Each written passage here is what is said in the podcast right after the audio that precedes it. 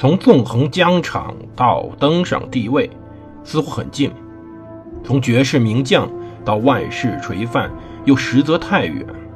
把手中的权杖换成头上的皇冠，要经历多少勾心斗角、纵横捭阖，乃至腥风血雨？请收听蒙头读书的《拿破仑传》。欢迎大家收听蒙头读书。大家好，我是胡蒙，这里是我们《拿破仑传》，我们接着讲我们的故事。上一集我们讲到，在埃劳会战的时候，最后是一片尸横遍野，战场非常非常之惨。要知道，当时双方都在拼命的进行进攻，可是都在拼命的杀伤对方，都犯了错，也都有所挽回。到最后，奈伊军赶到之时，双方再再也打不下去了。奈伊看到的是一片血山血海，是一片染红的大地，或者说是一片染红的雪地，可怕呀！当时啊，拿破仑连自己的禁卫队都上场了。要知道，为了当时掩饰拿破仑此时的兵力劣势，他的禁卫队、他的禁卫步兵、禁卫骑兵在直面着当时敌军炮火，损失十分惨重。这是拿破仑到此为止所经历过最为惨痛、最为可怕的两天。鲁斯塔姆暴露在俄军面前，差点死掉。他回忆到说，埃劳没有多少俘虏，当时绝大多数人都是尸体，伤员被雪覆盖，你只能看见他们的头。拿破仑照例试图最小化损失，但是最小化在各种精简之后，他的上报仍然有一千九百人死亡，五千七百人负伤。但更可靠的出处是二十三名将军、九百二十四名军官、两万一千名士兵死伤。战役后十二天，莱斯托克就掩埋了约一万具尸体，其中法军占了一半以上，类似俄军也有一万八千人死伤，三千人被俘，二十四门大炮被缴。普鲁士军队大概死了八百人，本尼西森仅损失了不到 百分之一 的大炮，可见他的撤退非常之有序。但是他对沙皇说他仅折损六千人，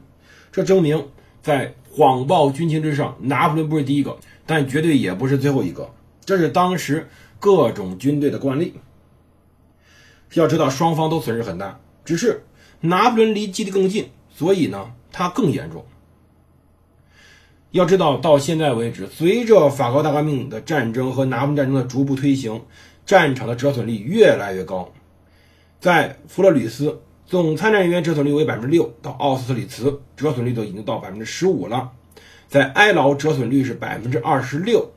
到博罗基诺，我们后面所讲的与俄国的战争，或者说从现在开始，拿破仑真正的敌人不再是意大利，不再是普鲁士，也不再是奥地利，真正的敌人只有一个，是俄罗斯，而背后的敌人是另外一个，也就是大不列颠，或者说英国。在后面的博罗基诺战役中，损失达到 百分之三十一， 而在滑铁卢，折损率更高达 百分之四十五。 之所以因为这样，是由于他们的兵员越来越多，通过各种的动员手段获得了越来越多的士兵，而越来越多的士兵使得战斗时间经常延长。到后面埃劳会战是拿破仑第一次两日战斗，到一八零九年便有三日战斗了。然而更为主要原因是战场上的加农炮越来越多，奥斯特里茨每一千人配有两门，到埃劳变成四门，到博罗季诺变成 四点五 门。可以说，埃劳会战这场屠杀是拿破仑所面临的，或者说是欧洲、是世界所面临的一次新的战斗。要知道，埃劳战事结束后，奈伊说了一句话概括了这种战斗：多残忍的屠杀，又没有一点的战果。这就是当时的现状，或者说从近代战争到现代战争的一个转折开始出现了，就是战斗的死亡越来越惨痛。所以到后面我们看一战之时，我们会看到那场一场战役死几十万人的惨状，屠杀越来越有序，直到我们发明了核弹，这种有序停止了。即使到现在中美之间出现巨大矛盾，也只敢拿经济做文章，谁敢动手啊？因为一旦动手就不是几十万人的。所以有时候我们向往和平，可是我们必须有武力才能逼迫对方那些不讲理的民族真正的认同我们的和平。而实际上到哀牢之时，拿破仑大军团士气已经非常低落了。比如说在耶拿战役时候，大军团曾乘胜追击，但是这次他损耗太多了，再也没有力量再追了。哀牢会战后，苏尔特的副官阿尔弗雷德·德圣沙曼上校回忆道，说皇帝走过士兵面前，他们高呼皇帝万岁，但是也有非常多人喊和平万岁，还有人喊和平与法兰西万岁，甚至有人喊面包与和平万岁。圣沙曼头一次见到士兵士气有点动摇了，他认为原因是哀牢的屠杀。战争后第二天，拿破仑的公报生丢了一面鹰旗，可实际上不只是这样，拿破仑的各种军队根据我们前面所介绍丢了三面以上，实际上最后是五面鹰旗丢失。而拿破仑在这场战争中，皇帝的副官克罗德·科尔比诺将军也在战争中战死了。他给约瑟芬的信中写道，我哀悼这位将军，我非常喜欢他。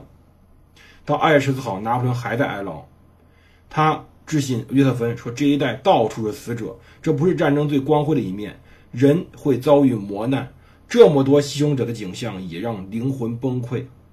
他开始担心军官们寄往巴黎的信写得太详实了，他给富歇那位警察部长写信说，他们所知道的军队内情就和杜伊舍里宫花园里的行人所知道内阁内情一样多。他毫无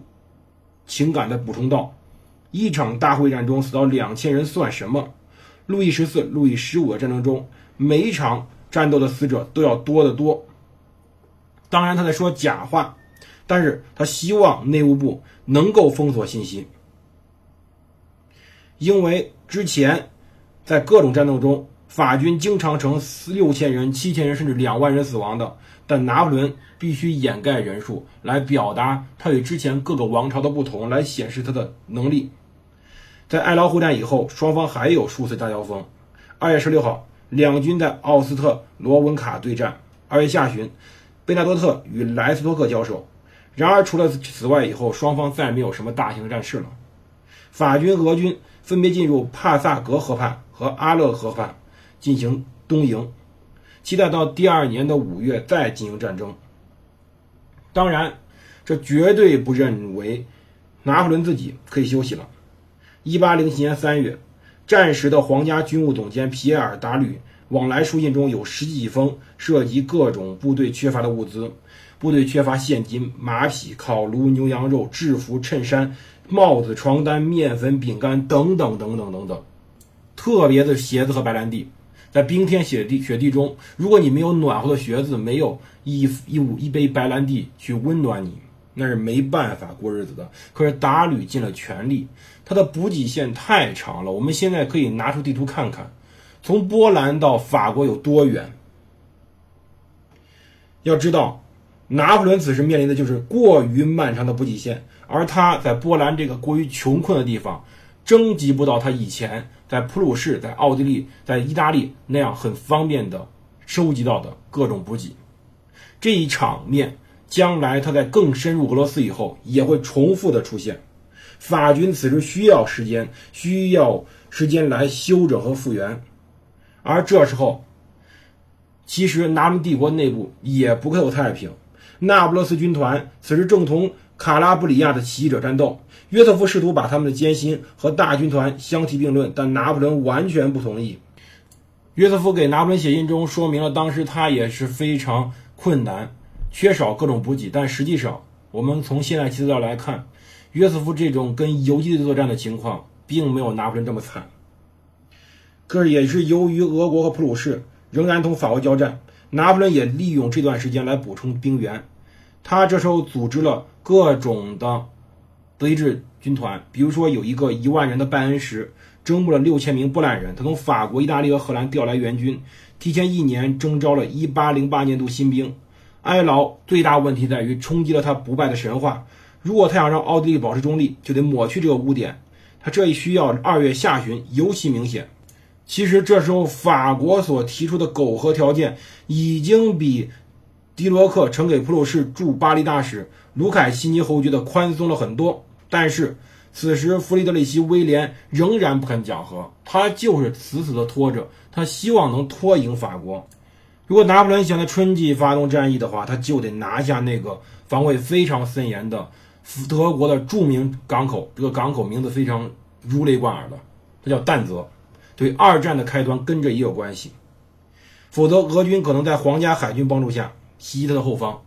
这个但泽非常方便登陆，而拿破仑失去制海权，那么俄军可能通过乘着当时英国人的船来登陆但泽。一八零七年一月二十号，二十五名普鲁士士兵乔装成农民，在斯特丁绑架了维克托。此后勒菲弗元帅领到攻打但泽的任务，他当时五十二岁，头发已经斑白了。五月二十四号，勒菲弗攻克但泽，稳定了法国最为关键的左翼。拿破仑这时候送他一盒巧克力，元帅认为巧克力并不重要，不以为意，但打开以后里面塞了三十万法郎的钞票。一年后，这位骄傲的共和党人，这位五月十八日拿破仑代表勒菲弗加封为但泽公爵。拿破仑这时候一边筹建军队筹备战役，一边继续管理着各种的帝国小事。这种事情遍布整个帝国的各个角落，包含农业、工业、商业等等等等。可是到四月二十六号时候，俄国普鲁士正式联盟，他们签订了巴滕施泰因条约，双方确认依然进行着第四次反法同盟战争，并且邀请了英国、瑞典、奥地利、丹麦加入。前两个国家反应非常积极，要知道他们在六月份英国加入反法同盟，他用出资的方式来出力，同时依靠海军封锁法国沿海和他们的沿海外贸易。第三次反法同盟实际上是在奥斯特里茨战争以后就结束了，瑞典没有同法国媾和，这也是他也派出了一支军队来参加整个战斗。拿破仑从未原谅瑞典国王古斯塔夫四世，他说这个人是个疯子，比起斯堪的内维亚的勇士国度，他更应该去小屋，也就是所谓的巴黎疯人院去称王。到随后五月份，拿破仑完成了筹备工作，但泽已经拿下并号离开前线，补给已经补满了八个月的补给，他野战军包含了十二万三千人的步兵、三万名的骑兵、五千名的炮兵。拿破仑开始决定要在六月十号大举进攻，究竟随后的战斗会如何发展，如何结束，我们明天再讲。这里有蒙德读书，我是胡蒙，我们明天见。